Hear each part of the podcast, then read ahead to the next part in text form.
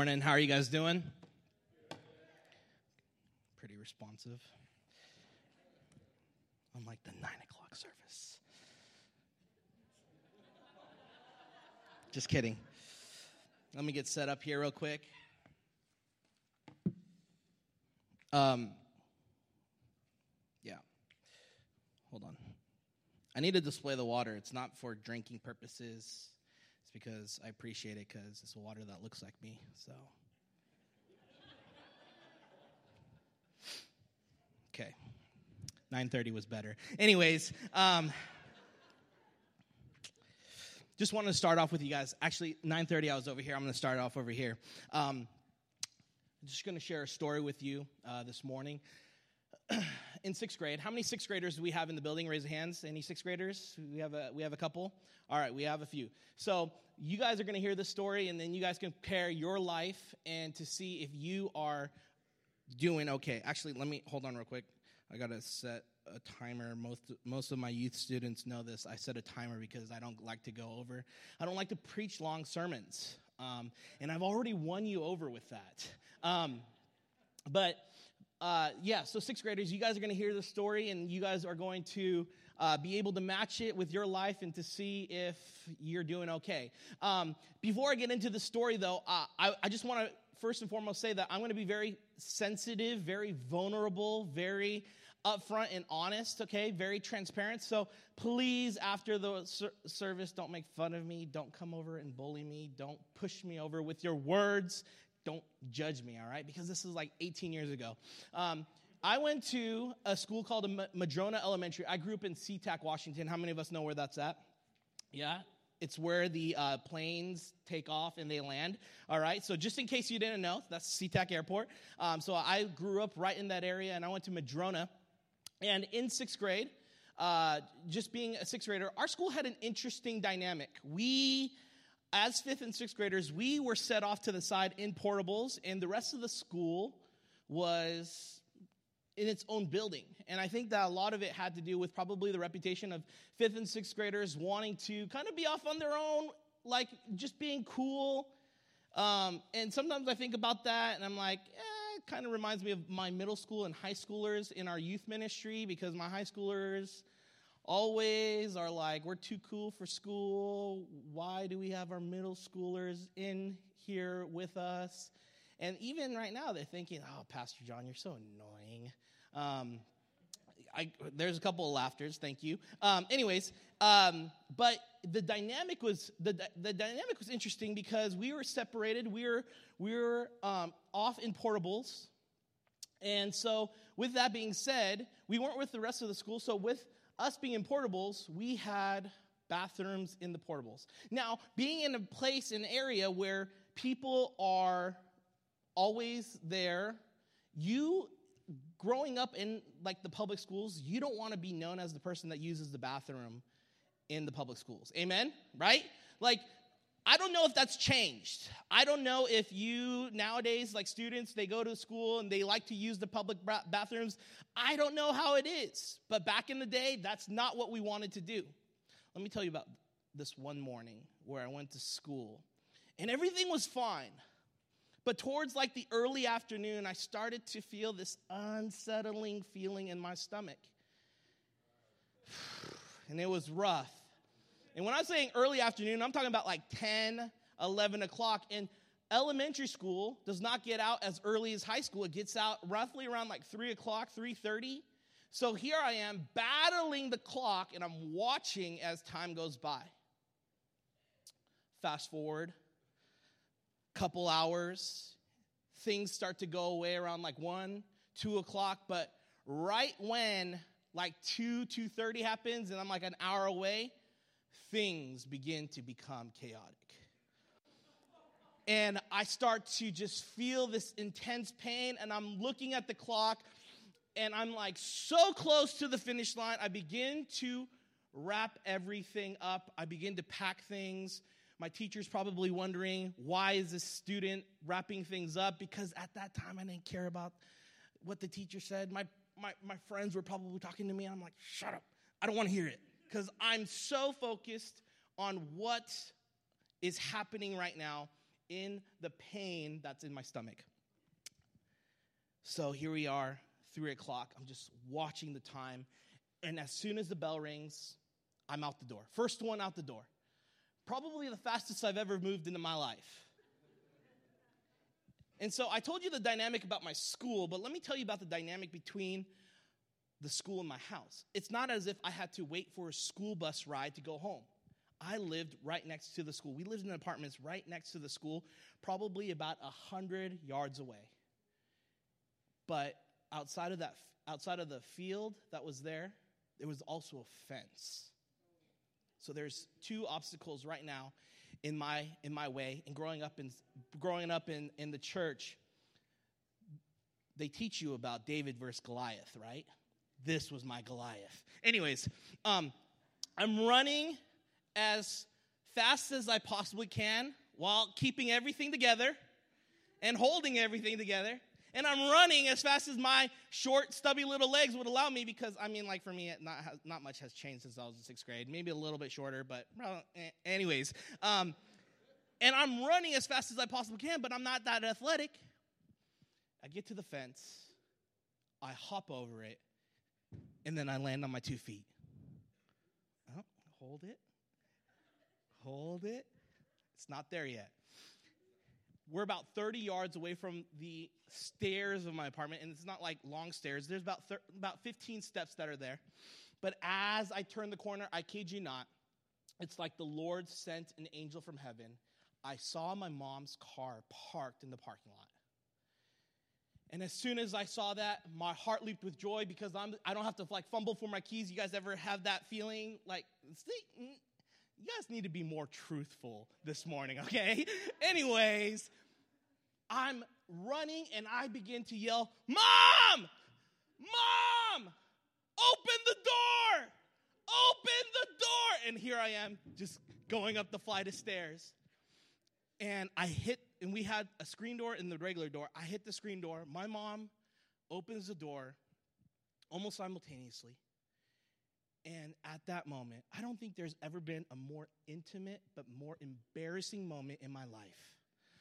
I lock eyes with my mom, and as I open the screen door, my mom is like wondering, why are you yelling? Who is chasing you right now? Knowing my mom, my mom is, you know, she's short in stature, but my mom could beat anybody up, right? We think about that with our parents, right? Our parents could beat anybody up. And my mom is like worried, and I'm weeping as I look at her. And she's like, Son, what's wrong? And I couldn't say anything because there was just a warm stream running down my leg. This was my epic fail. This was my epic fail. Now, may I, now since I have your attention, may I draw you to a sermon series that Lance did back when Easter was happening. Now, like I said, don't use the story against me, right? My hey, my my youth my youth pastor growing up taught me if you point a finger, there's three fingers pointing back at you. All right. Anyways, um, going back to this sermon series that Lance had spoken on, he talked about out of Luke 19, this sermon series called Epic Fail. And what he highlighted was the triumphal entry when Jesus rode into Jerusalem with a donkey, and the people that would welcome Jesus in would put palm branches as he rode into the city because they saw him as the, the coming Messiah. And their epic fail wasn't their worship to him because we all worship, it was their perception because these same people that would worship Jesus would soon later begin to curse and call to kill him. This was their epic fail. It was not in their worship, it was in their perception. That was their epic fail. But Lance gave us several points because it was in preparation for that Easter season. But because we're doing this Remember series, may I draw your heart and attention to those three points that he gave during that sermon. If you're taking notes, you guys can write this down. the first point he said was guard your heart. Guard your heart. Because there's something important about guarding your heart. And what guarding your heart looks like, it's dependent upon you. I can't tell you how to guard your heart. You know exactly how to guard your heart. Number two is remember well. It's ironic that he uses that as his second point. It's almost as if he set this sermon up in the Remember series. Remember well. Why, why do we say remember well? It's because you need to be able to remember that time, that place, that season, and where you were. Because some of you guys, truth be told, have probably walked in here during the Easter season. You may have been on fire. You may have been close to the heart of God. You may, whatever it may be. And today, you may find yourself a little thin. You may find yourself on empty. You may find yourself struggling today.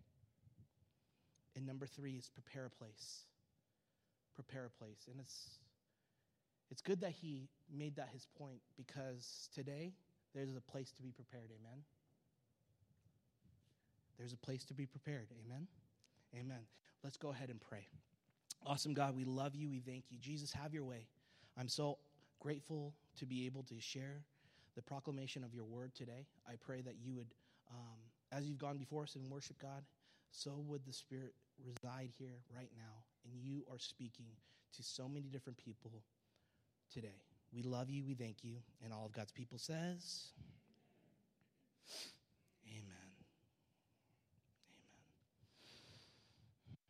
If it's your first time here, I know uh, Carrie had already said welcome, but honestly, uh, we're grateful that you're here. Uh, I want to just bring your attention to a few things that are going to be happening over these next coming weeks. Uh, we have uh, Pastor John Erickson, our kids pastor, speaking next week. And then after that, our senior pastor comes and he returns from his vacation. If this is your first time, can I encourage you and plead with you to be back, not just for uh, two weeks when Pastor Lance comes back, but for next week too. Um, we we we want to be great hosts, and we want you to have a place where you can call home. Um, but when you guys do see Pastor John Erickson preach next week, and then the week after, don't think that there was like this Benjamin Button effect, okay?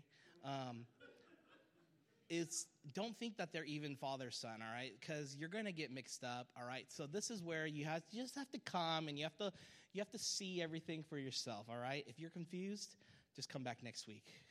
It'll kind of all explain for itself all right? Because you guys got a chance to see lance on the screen all right? But uh, no seriously our senior pastor is awesome and um, we want you guys to come back so that you guys can hear from our lead.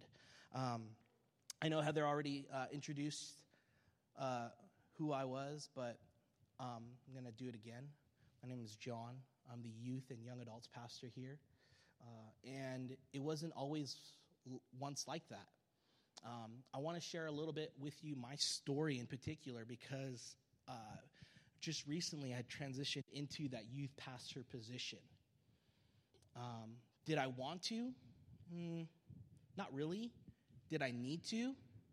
Definitely not. But there was a question that was asked that would begin to set up who I am now and who I will be in the future so that I don't have this thing that we call an epic fail, but more so in more so than that, that I wouldn't have a catastrophic fail. Um, some of you guys know my some, some of you guys know my story. Some of you guys don't. I'm going to share that with you real quick because I didn't just come here just because. Um, I had met a person named Dave Veach approximately about four years ago, and he is our district supervisor for the entire Pacific Northwest. And in that conversation with him, he had, at that time, I had just spent about a year, year and a half running into youth ministry at a church up in Everett. And I had met him because of two close friends that are near and dear to my heart that set up this meeting uh, with Asian Americans. And in that meeting, he had asked what my heart was. And I told him, um, My heart is to serve the youth of today, but I know that God has called me to eventually run my own church. And he asked me a question What are your thoughts on church planting? I love church planting. I would love to do that. And so, couple years later, I'm in this season where I am trying to identify what I'm going to do next. It felt, I felt like it was kind of like this. Um, the season where I just stalled. And it wasn't when I turned 25. It wasn't like a you know quarter century crisis where I'm like, "Oh God, help me, what am I going to do?" It was just in a season where I knew that God was leading me somewhere. I just didn't know where I was going to go. And so I asked my my former church for a sabbatical, a month sabbatical, just to take off so that I can work some things out and, and figure out what I was going to do in the future. I kid you not, the first week, Dave Veach, out of the blue, sends me an email, says, Hey, would you be interested in meeting with this guy named Lance down in Tacoma? Thought to myself, eh, all right. But let me reply really quick with an email. Free food question mark? I didn't know what I was getting myself into when I met with Lance. But I will tell you one thing, okay? When I had come down here for this meeting, this is my this was my perception of Lance. This was my thought. I thought because my first ever encounter with a Foursquare pastor was ironically with Dave Veach's son. I, back when I was like a freshman or sophomore in high school, I heard Chad Veach's sermon from Puyallup at Foursquare. Um, and when I, when I saw him, I saw this tall, slender, good looking, like very fashionable, great hair, very articulate speaker. And I was like, wow. And so my first impression of every Foursquare pastor nowadays is they're going to be tall, they're going to be uh, GQ. They're going to be wearing skinny jeans, maybe a leather jacket, maybe a denim jacket, some Chelsea boots, nice hair. All right. And so when I sit down and I'm waiting for Lance to come, I see this big bear of a man walk in and he says, John? And I'm like, Lance? And we meet. I mean, Lance, he filled most of those things just not the skinny jeans and the hair. All right? Anyways, as I met him, he shakes my hand. And you know those handshakes that you just know you are going to be so loved and so protected. That was the handshake that I felt from Lance. And I'm sure the reason why you guys have come here and the reason why you guys have come back time and time again and faithfully serve here is because you have felt that same way from Lance. And that's why I'm telling you if this is your first time, come back. All right? It's going to be great. But from that, from that, I closed the chapter and it took a lot of faith. It took a lot, lot of not knowing what I was going to do. But through it all, I asked one question God, am I being obedient to your will? Am I being obedient to your call? I moved down here. Going to church plant in a year. Well, guess what? Year was back in March, and I'm still here. I want to highlight just one more story really quick of what that looked like. Because back in February, um, in our transitional series, in our there was a transition that happened from our former youth pastors, and I love Justin and Christina Stover so much, and we still keep in contact.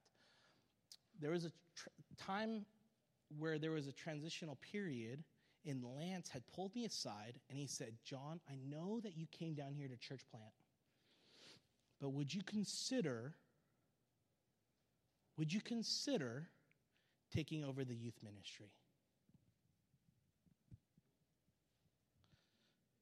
You ever just get that reaction from like when your kids may ask you a question or when somebody asks you something funny and you're just like, really? Did you just say that? I looked at him as if he was the craziest man in the room at that time. Because when I came down here, I had left something that I felt like was going to be forever permanently closed. I thought that I was going to stop doing youth ministry and I was going to plant a church. But can I tell you about a conversation that me and God had in those five days? Because it was a quick turnaround time between the meeting that I had with Lance.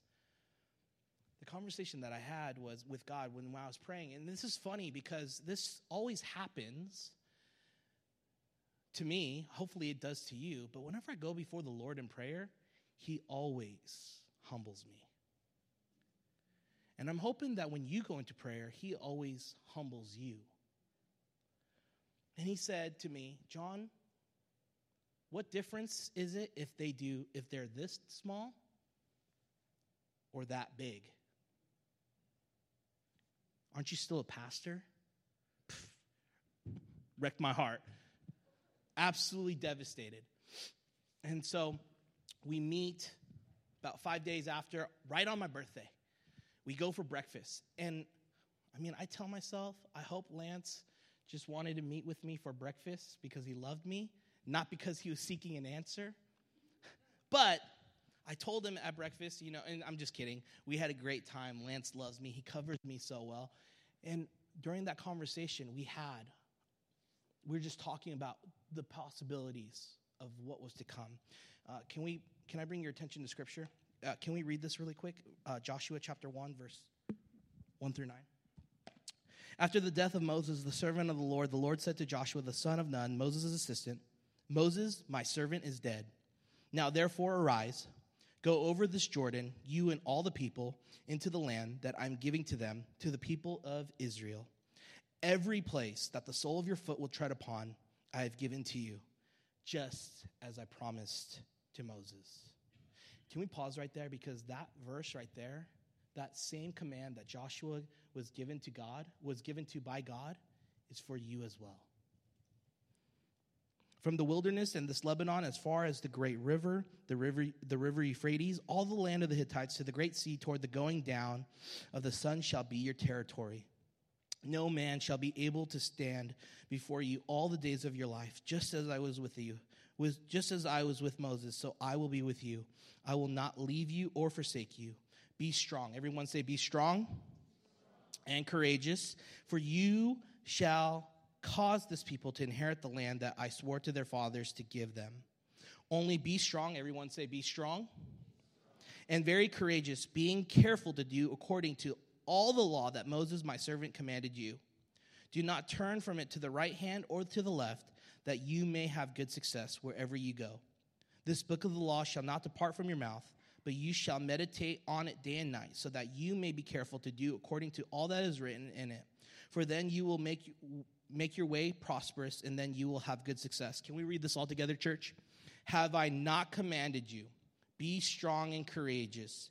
Do not be frightened, and do not be dismayed, for the Lord your God is with you wherever you go. Amen.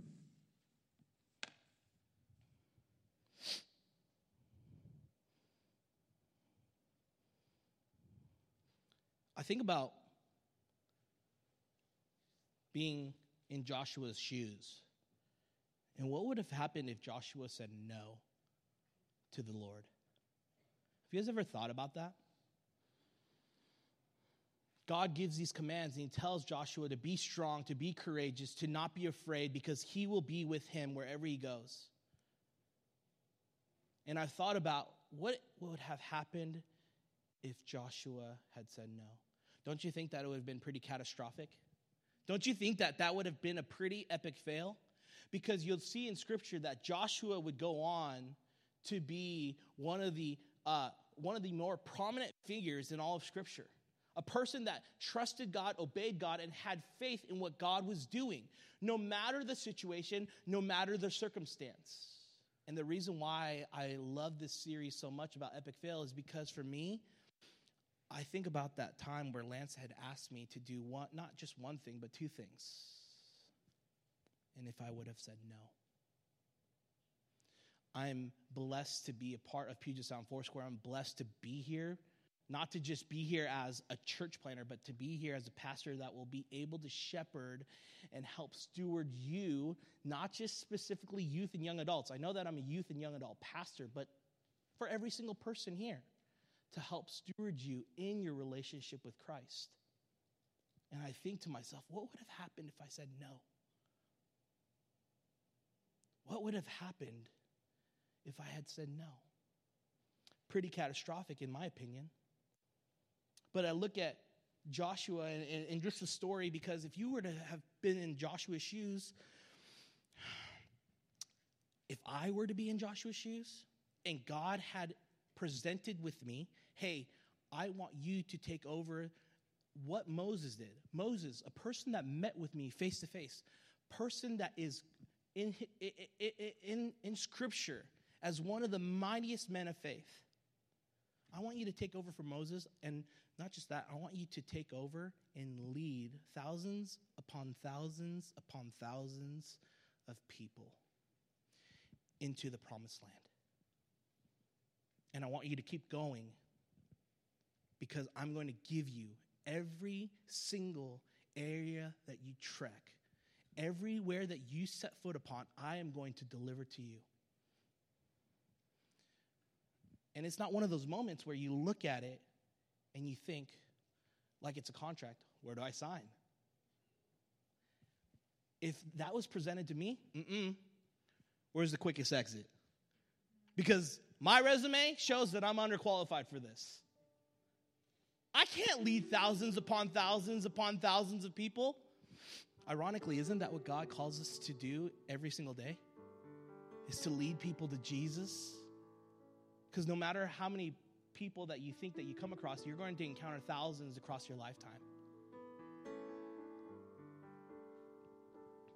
But maybe there's other areas that you can respond in obedience, much like how Joshua did when he took over to lead the people of Israel.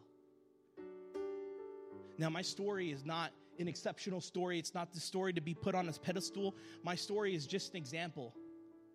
Because I look into the audience and I could probably say that all of your stories are probably better than mine. But we're not in this area to compare. E- equally so, we all have incredible stories and we have all incredible testimonies. But maybe there's some areas in your life where you need to respond in obedience today. Maybe there's areas in your life where God is calling you into and He's challenging you to take those things so that you can respond and say yes. Because when God proposed to Joshua, when He commanded Joshua, He didn't ask a question, He made a command. Joshua, I want you to do these things. Joshua replies back, not with a question, saying, God, why? He wasn't like one of our kids that asks, Why? Go clean your room. Why? Go wash the dishes. Why? I used to do that with my parents all the time. John, can you go take out the trash? Why? He responds by saying yes. He assumes command. He leads the people. There's areas where we're being called to respond in our obedience. And I want to bring your attention to a few things. And as I do, I want to I want to go from a, a level that is um, more Christianized to things that are more real in the world today. Is that okay? Like responding in your obedience, maybe it looks like just you simply being able to read your Bible on a daily basis and to be intimate with the Lord and Savior that wants to know you for who you are. Maybe it's taking some time to pray day in and day out, to pray about those situations that you need help to overcome. Maybe it's in discipleship and being able to walk with somebody regardless of how great they may be or no matter how bad they may be. And it's walking with them every single day because you want to see the Jesus in them. Maybe it's serving in your church. Taking the steps to not just be a person that comes in whatever they choose, but to say, I am willing to lay down my life so that I can serve the body of Christ. To give up the time and the commitment and the effort to sacrifice what may be close to my heart and to give it to the church because why? Because we have so many different areas that need help, but more so than anything, we want you to be willing to obey and to respond in those things. Because we can't force you to serve in, in, in, any, in any capacity. I mean, you talk to me, youth and young adults, yeah, we need help. You'll talk to Laura, worship needs help. You talk to kids, kids definitely needs help. You know what's a great sign of a growing church? A phenomenal kids ministry that's growing because that promises the future. And can I tell you something? Our kids ministry is pretty phenomenal and it's growing, adding a bunch of rugrats and young kids that will run circles around you.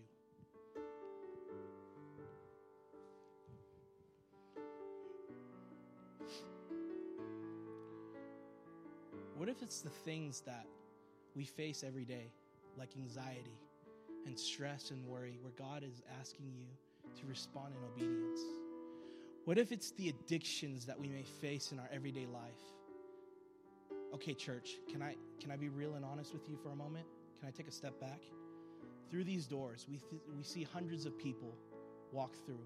You don't think a person, one mere person, would have an addiction, whether it be to pornography, whether it be to alcohol, whether it be to substances? My timer is telling me to stop but I'm going to keep going. Just a little bit. We're almost there. We're almost there.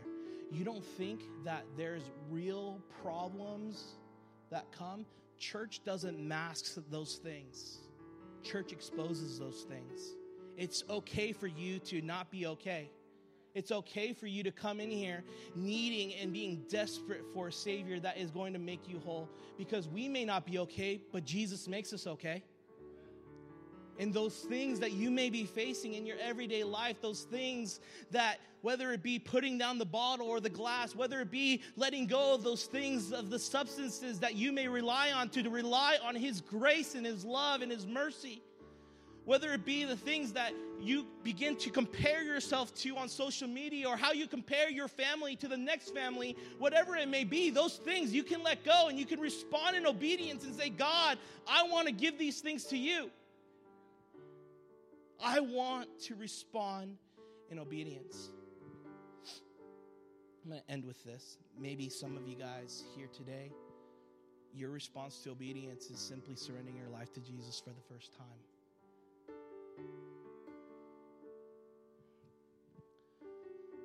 I think about Joshua in the potential catastrophic fail. Like, if he were to have said no, imagine I would have said no, it's not that big of a deal because I'm I'm replaceable. I'm replaceable. But I think about Jesus and how he goes to the cross knowing that he is going to die for you and for me. Isn't that crazy to think about? Look, God was asking Joshua to take the people of Israel into the promised land, but he wasn't asking him to die. God sends Jesus to come and to walk this earth. And then he asks his son to respond to obedience, to go and to die. If you guys remember the prayer in the Garden of Gethsemane, Jesus was asking God to take this cup away. To take away what would potentially happen because if anybody were to think, I'm going to die, what's the point? Can I tell you what the point is? The point and the reason why Jesus came and he died on the cross for your sins was because he loved you. He had you in mind. And so when Jesus was praying down in the Garden of Gethsemane, when he was praying so hard that blood was, was when blood was pouring out from his forehead, the reason why he was praying so hard was not because he wanted to walk away from it, but he knew that brutality was the only way that you and I would have a second chance. So when Jesus, when Jesus went to the cross, it wasn't supernatural powers that, that fueled him because he died a gruesome death. You know what he had on his mind when he went to the cross? He had you. He had you. You, the person that you are right now, not the former you, not the future you. He had you in mind. How will you respond in your obedience? Church, can we pray? Awesome God, we love you. We thank you so much. God, we're grateful. We're grateful for a time to come together, to gather, to worship all different kinds of people, tribes, and tongues. We're here to honor and to glorify you. So, Father, I pray whatever that response may be in obedience, God, may you challenge us. Holy Spirit, work in us, move us, Father, and may we say yes to you. May we reply and respond in obedience. We love you. We thank you. And all of God's people says,